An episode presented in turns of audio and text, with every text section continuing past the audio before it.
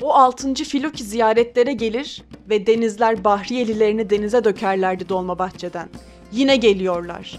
İşbirlikçileri tıpkı eskisi gibi Amerikan emperyalizmi ve batılı müttefiklerinin vurucu gücü NATO'nun bir dediğini iki etmiyor. Bir Amerika'nın, bir Rusya'nın peşinde bir rüzgar gülü gibi dönerek memleket savaş bataklığına sürükleniyor. Denizlerin günleri yine. Yine denizlere ihtiyaç var. İşbirlikçi tekeller ve siyasal temsilcileri emperyalizme karşı parmaklarını kımıldatmazlar.